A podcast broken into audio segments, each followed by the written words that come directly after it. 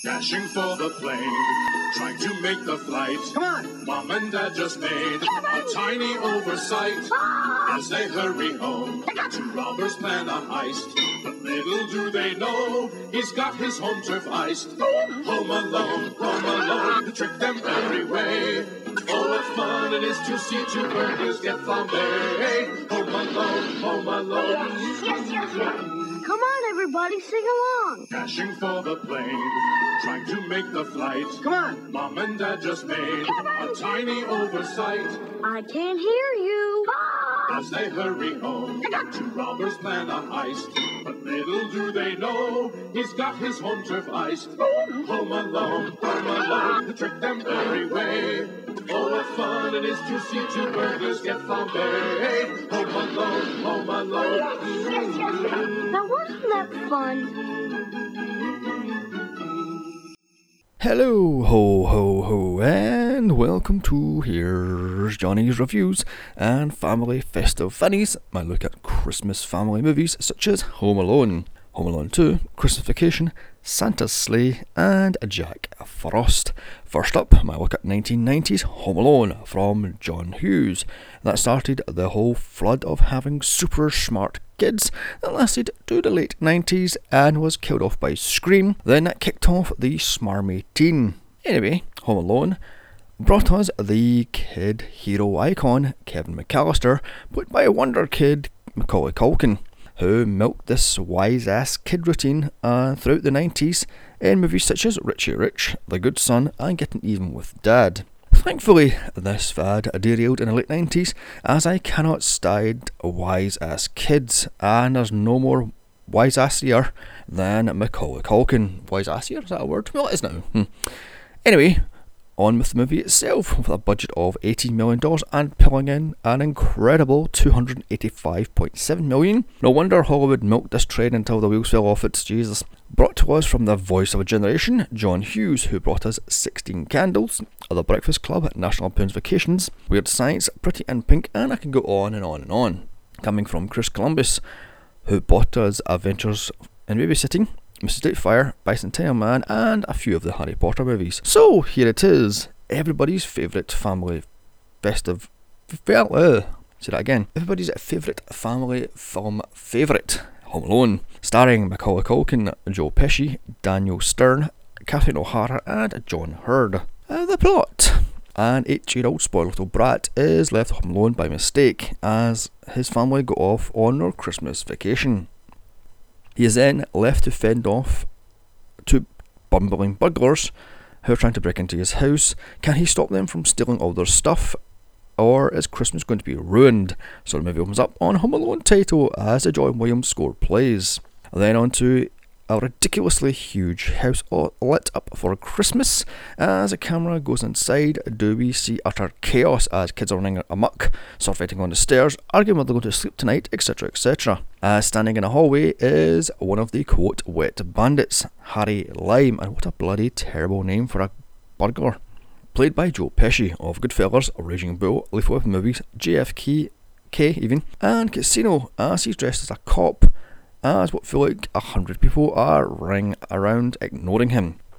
We're introduced to super brat, sociopath Kevin McAllister, played by Macaulay Culkin of My Girl, Uncle Buck, Party Monster, and a robot chicken, as he bugs his mother, Kate McAllister, played by Catherine O'Hara of Beetlejuice, Night Before Christmas, movie I covered last December, check my archives, a series of Miss Unfortunate Events, and SCTV.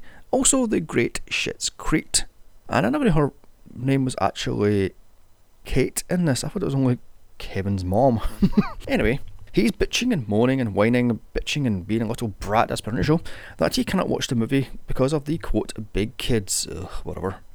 So the little brat just lays full on top of her suitcase, and this kid needs to be disciplined ASAP before you're in the attic staring at the window. He talks in your voice, or even worse, he turns into a little bratty millennial. Ugh, millennials.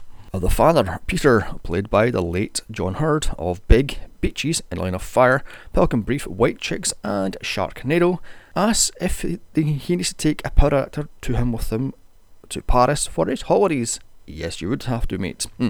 Anyway, the father actually tries to discipline this little shit, but all he does is get wise ass back talk about glue guns and fishing hooks. Like I said, this kid's a bloody sociopath.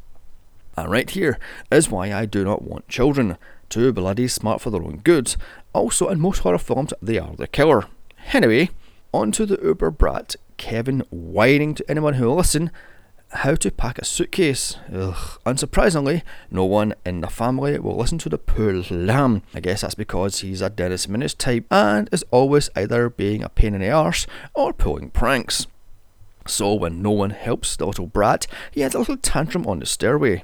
On to Kevin's big brother Buzz, played by Devin Ratray of Little Monsters, Law and Order, Surrogates, and The Tick Reimagining as he asks one of the many, many, many cousins, and what are they, bloody Mormons? Hmm. About if French girls actually shave their armpits and down below. And yes, folks, this is a kids' movie. Get in.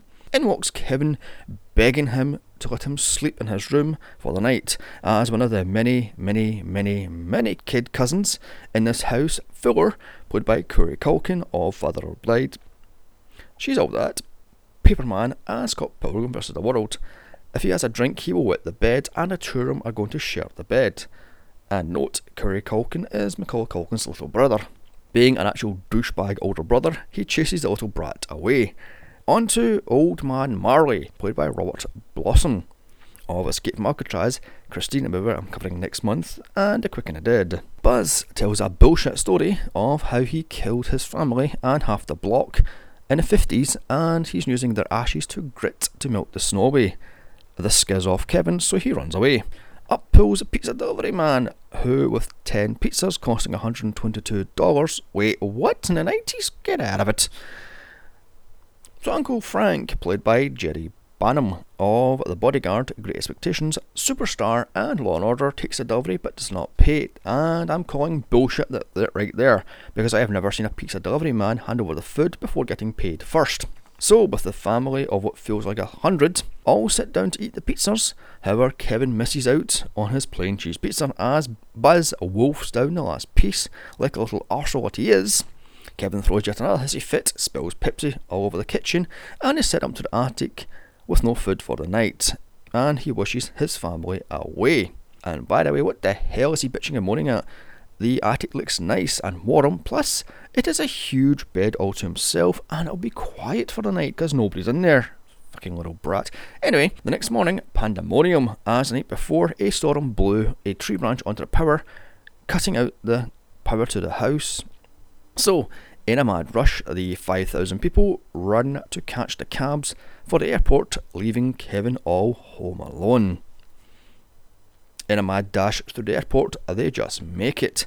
As back in the house, Kevin wakes up finding his family have gone, so runs amok through the house, even finding Buzzy's playgirl. And wait a minute here, this is a family movie, right? Okay then. And I just love how the fact that the parents are in first class while the kids are in cattle class, aka coach. Hmm, the world's worst family. So, since he's finished trashing the place and playing with Buzzy's BB gun, which is an alarming great shot at, he sits down to watch his favourite movie, which is a black and white gangster movie. Yeah, because 8 year olds love to sit down and watch black and white movies. Mmm. And note, for years I thought this was a real movie, but nope, it's a fake one. While watching this, Kevin wolfs down a breakfast of ice cream, marshmallows, chocolate sauce, lay chips, and Pepsi, and an upset stomach for him, and throwing up for hours later. Hmm. Meanwhile, back on the plane, Kevin's mum can't shake the feeling she's forgot something, and then it hits her, little darling Kevin. Back in the house, the bad influence to a generation of kids, Kevin goes sledding down the staircase out the front door, and no doubt in real life breaking every single bone in his body. Hmm. But note, Macaulay Culkin's stunt double was a 30 year old man. So that night we meet the other wet bandit, Marv Murchins, a terrible name for a bloody gangster, dear God, not gangster, but catburglar, played by Daniel Stern of City Slickers, Rookie of the Year, Wonder Years, and Schitt's Creek, as they sit in the middle of the street, watching all the automated lights turn on, and then focus on Kevin's house, aka the Silver Tuna. Because this house is the biggest in the street, and why is this so? It has three floors and a basement, multiple bedrooms, a two car garage, three sitting rooms, and it only has a family of five, not 15. Why do Americans need to have such huge, ridiculous houses? Jesus jinkies. As Kevin watches The Grinch That Stole Christmas on TV after eating all the junk food, uh, junk food even in the house, do Marv and Harry try to break in. Kevin hears this and runs around turning on all, all the lights and then hides under his mother's bed. Uh, the plane finally lands in Paris, so the whole family run to get to the telephones to call everyone in her huge Filofax. And for my younger listeners, a Filofax was a diary, phone book, day planner, address book, all in one, and was a yuppie's best friend. Back with Kevin, who is still under a bed, so he's been under it all night. Hmm. He runs outside to yell at the top of his lungs obnoxiously. He's not afraid anymore. He sees old man Marley, so he runs back inside and hides under a bed yet again. Meanwhile, in Paris, Kevin's mom finally calls the local p- police in Chicago, and it must have cost her a bloody pretty penny.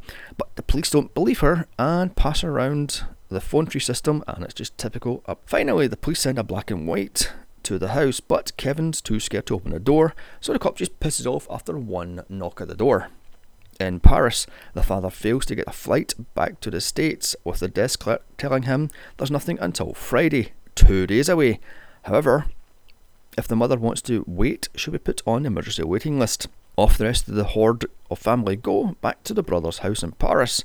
As back in the house the next morning, as Kevin talks himself in a mirror about how he had showered and whatever the hell it was, he then dries himself off and puts some aftershave on for the very first time. It burns, that's because when using bloody old spice. So he screams in the mirror, and I got to say, 35 minutes in, and McCulkin's scream is driving me up the bloody wall. Kevin still buzzes raining day money after trashing his room to go shopping. And I'm roughly the same age as Macaulay Culkin, and even as a kid watching this in 1991, I found this movie to be far fetched. You're trying to tell me any close knit community as this, the current pictures, would it be straight on the phone to social services or the police? Also, why didn't Kevin just go to one of the neighbours' houses and ask for help? Karen, you cannot tell me this huge street, no one is actually at home during Christmas time. Just how rich is a Chicago suburb for crying out loud? Anyway, with Kevin out all on his lonesome, with his little mitts attached to a string, Marv and Harry are cleaning out a neighbour's house. It's here via the answer machine that they hear the McAllisters are in Paris. In a local mom and pop store, Kevin annoys the cashier asking if the toothbrush was approved by the American Dental Association. Who cares? Just buy it already. You'll be tossing it when mummy returns anyway. Just buy the fucking thing. Old man Marley walks in with a bloodied hand for no reason. This freaks out Kevin, so he runs out with the toothbrush, making him a shoplifter because it's a great influence on kids right there. Kevin runs with the dollar toothbrush and is chased by a cop, so he slides on his knees over a frozen pond, no doubt ripping open his jeans and knees at the knee. Back with Harry and Marv as Marv floods the kitchen by running the taps and blocking the sink, hence their name, the Wet Bandits. That's a bloody stupid idea because now the police know which ones they've broken into and which one have flooded. Anyway, upon leaving the now flooding house, Harry almost runs over Kevin in their van, Harry smiles at him, showing off his one gold tooth. Kevin recognises him, so Harry follows him in his van. Kevin, a what else, runs to a church to hide in the manger. Get him. So that night, Kevin sets up dummies to look like people partying, scaring off the world's dumbest criminals. Because, you know, an eight year old is smart enough to figure out all this, and a mummy's boy at that, right then. Meanwhile, in Paris, the family are watching the French dubbed version of It's a Wonderful Life, one of the most overrated Christmas movies ever. The father tries in vain to get help, but can't speak French, so goes nowhere, yet his brother can speak French perfectly, so why he not take the phone, idiot? One of the many, many kids frets about Kevin all alone, but Buzz, the over douchebag, shoots her down, saying he was a little jerk and needs his ass kicked by life. Yeah, but not at eight year old, you don't, you little twit. Uh, back with Kevin that night and more pizza delivery. And why isn't he fat? Hmm. Which he scares off by playing back other fake movie to him showing the gunfire and the infamous speech about leave the blah blah blah blah blah and the machine gun blah blah blah and crap. And how did Kevin make this order in the first place? I know when I was younger and my voice hadn't broke yet, I could never get taken seriously, let alone order a fucking pizza. So, because Kevin is a little selfish brat, this pizza delivery guy is down 20 bucks. Back in Paris, Kevin's mom tries to get on a plane to Dallas by flogging her jewels, first class plane tickets, and $500 in cash. This works, and now she's penniless, heading back to the States. Uh, forgive me if I'm wrong, because my geography might be a bit rusty here, but Chicago isn't in Dallas. Hmm, in fact, it might be about 9,000 miles away. So, how in the hell is she going to get from Dallas to Chicago with no money or credit cards or anything? Because the bloody father has that and the brother has the checking or whatever. Oh, dear God. Back with Kevin as he's all tucked up in his mother's bed, missing his mummy and daddy. Oh, the poor little lamb. Next morning, yet more talking to himself in a mirror. Quit it, you are not Alfie and or bloody Ferris Bueller. And on to more shopping, and this time at a supermarket. And how does he afford this? After all, he only took like 40 bucks from Buzzy's life savings. With the cashier asking him where his parents are, Kevin, the ever wise ass, just answers every one of her little questions with a smug remark. Yeah, bullshit. The cops would have been called and he'd be taken to social services. Wait, what am I saying? This was a late 80s, early 90s. No one gave a toss what happened to the two kids. In fact, when I was a kid, on school holidays, I was kicked out of the house at 9am and told not to come back until the lights came on, that's the street lights that is, came on, and given two quid to get something to eat, not to return home unless I was seriously injured, which I only did once when I broke my shin bone. But anyway, enough about how terrible the 80s and 90s was, back to this movie. All the groceries he buys costs only $19.83. Yeah, a pizza costs 12 bucks. Yeah, right. And also note he's buying bloody branded goods here. How the hell is a groceries cheaper than a fucking pizza? Excuse me, a pizza. That afternoon, as Kevin does chores, yeah, because eight year olds do chores, Harry sends him off to scout out the house, but he is scared off by Kevin again playing the tape of the gangster movie with the gunfire and firecrackers in a pot. In Dallas, Kevin's mom tries in vain to get a flight to Chicago, and here she catches a ride with polka band leader Gus Polinski, played by the late great John Candy of the Blues Brothers, a movie I covered two years ago, check my archives, Uncle Buck, Spaceballs, Planes, Trains, Automobiles, Cool Runnings, and SCTV. Back with Kevin, and the fun part of the movie begins at the 58 minute mark of an hour and 40 minute movie. Anyway, Kevin sets up his little traps, including soaking the back staircase with water, causing it to form ice when it freezes, setting up his Hot Wheels on the staircase, smashing the glass Christmas baubles and placing them under the windows, and setting up paint can traps, not to mention just a few. Wait, hold the phone here. Kevin goes to see Santa Claus first. What the f? To ask the mole Santa to pass a message to the real Santa that instead of presents this year he wants his family back because I guess he's learned his lesson. Hmm. As Kevin walks home alone, he sees families having their Christmas Eve parties. So why not just knock the bloody front door and ask for help, you stupid little twerp?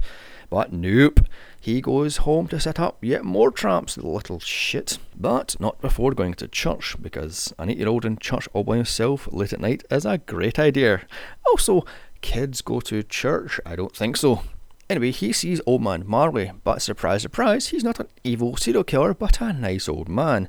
And he tells Kevin all his worries and woes that he hasn't spoke to his son in 20 years.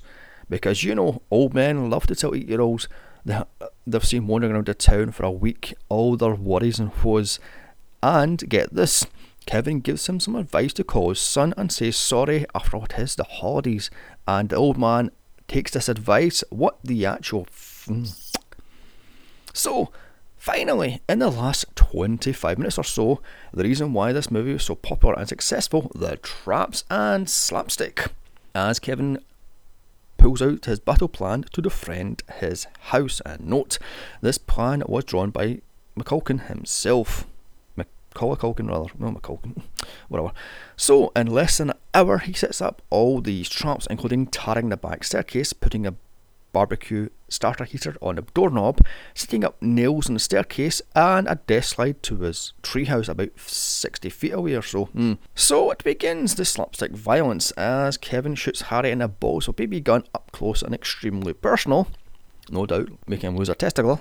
Then shooting Marv in the face up close and personal. Harry then slips on the frozen front steps as Marv slips down the back basement steps and breaking his coccyx, no doubt. Marv tries the basement door, but it's wide open, so in he walks and is whacked in the head by an iron as it falls down the, la- the laundry chute, probably breaking his nose. Next, Harry burns his hand on a barbecue heater, which is on the front doorknob, and then falls down the back. The, the sorry, falls down the front stairs again. All the while, Kevin is running around celebrating because he's a little bloody sociopath, as I said. Marv is now inside, has lost lost both his shoes in the tar trap and is now barefoot, so he stands on one of the many nail traps as it goes through his foot. Seriously, this little kid needs bloody help. Up next, Marv gets his head roasted via a blowtorch at the back door. And note, this stunt was done for real. Although not by Pesci himself, however. Hmm. Now inside the house, Harry is pissed, so he hunts down Kevin and is tarred and feathered. Okay then. Meanwhile, Marv sees an opening an open window, so enters only to step on glass Christmas baubles. And note, these were actually candy, and Daniel Stern actually stood on on these with his bare foot. And I would have took the glass, frankly, not a bloody candy. Kind Candy would have painted. And moving on, both inside the house, they go after Kevin, only to fall on his micro machines with Kevin mocking them. You guys gave up? Are you thirsty for more? What a little shit. Next up, the pink can dive bombs to the face. First, Marv gets it, and then Harry gets it. Okay, did this little kid watch Nightmare on Elm Street and take notes?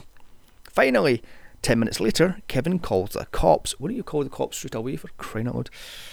As Harry takes another pratfall over a tripwire, Marv grabs Otto Twat by the leg, so he places Buzzy's pet spider on top of him. And note, this was a real scream from Daniel Stern, as this tarantula still had its poison sac. Kevin does the death slide, well, a bad stunt it was anyway, and is now outside. So Harry and Marv follow him as Kevin cuts the rope. They both smash into their house, breaking every bone that isn't broken already. Kevin finally runs to a neighbour's house. Too bad Harry and Marv have already broken in and flooded the place and catch little Kevin. Luckily for Kevin, the house is owned by old man Marley's, and old man knocks out the bumbling cat burglars with a snow shovel to the face. The cops show up and cart away the two idiots, with Marv screaming about how they're the wet bandits, and now the cops know every house they've broken into. Kevin just stands there and waves them off. So wait, the cops don't take in Kevin for being all alone at 8. No social workers, no judges, nothing. They just take away these two cat burglars. Kidding. That night, Kevin leaves out milk and cookies for Santa and goes to bed. The next morning, it's Christmas! Oh, God. It's Christmas! Kevin runs out to see his family is still gone. Then, finally, the mother arrives home in the back of the rental truck she rented back in Dallas. She runs inside, inside the house and smothers Kevin in hugs and kisses. Seconds later, the family walk in and it's happily ever after. Or is it? As Buzz finds his room totally trash as credits roll. So that was Home Alone. Far too sweet for its own good. And for a kiddie movie, this is not kiddie friendly. It has playgirl, slapstick violence, and etc. etc. This thing is also far too long for its own good. It had huge chunks that could have been cut out. And it only has 50 minutes of actually funny bits, and I swear to God, Kevin McAllister is a little sociopath and is a complete and utter bad influence on all children. Watch this movie. In fact, I'm pretty sure multiple kids did the whole sliding down the staircase in a sleigh thing, and most of the time, in fact, all of the time, the stuff that Kevin does is completely unrealistic for an eight year old. However, in saying all of that, I'm going to give this thing six ho ho ho's out of ten. So come back next week for Home Alone 2 and for the rest of the month for more festive funnies. And don't forget to leave a like, comment, and subscribe to my SoundCloud, SoundCloud even, Also, follow me on Twitter at Here's Johnny's Pod or email me movie suggestions to Here's Johnny's Reviews at gmail.com. Check out my franchise podcast of Star Wars, Mad Max, Gremlins, The Fly, and more. Also, check out my solo podcast of Batman Returns, Lethal Weapon 1, Die Hard, and many more. And a bye.